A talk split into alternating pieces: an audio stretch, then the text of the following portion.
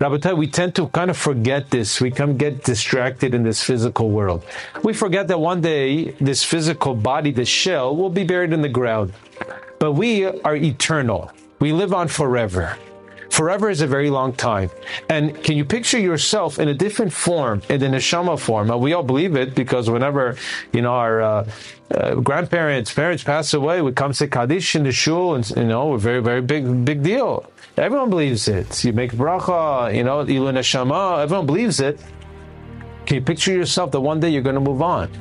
And that neshama is going to live on for eternity. That's what is inside every single one of us. The body that you take a look at is just a shell. We have to get this idea, pound this into our heads.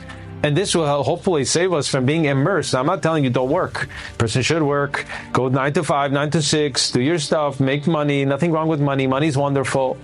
But that is not your purpose in life. That the moment that you make that your goal to become a red doctor, and to become the lawyer and to become the professional and to become like the, the multimillionaire and the multi-billionaire. The moment that you make that your life's mission is a moment where you're asking for midlife crisis to kick in and for depression to set in. Now, it might not happen when you're 30, 20 or 30 or 40 because then when you're younger, you know, you, you're, you're very much involved in all the pleasures and life is good. You're making it.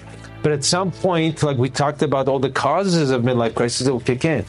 What, Mortality and my life and my what what was going on. What that's all it is. It's all about making money. That's the entire life. Uh, Hashem created for here.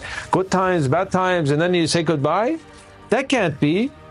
And the uh, Michel Duchamp writes that a person has a natural thirst, and I quote, for ruchniut, and if you don't feed into that, the cause of it is itzavot, itzvut v'dikaon, it's depression, it's getting down, getting down being discontent in life because you're not living your life for the purpose you were created. You're not created just to live a physical existence. So we have to pound this into our heads.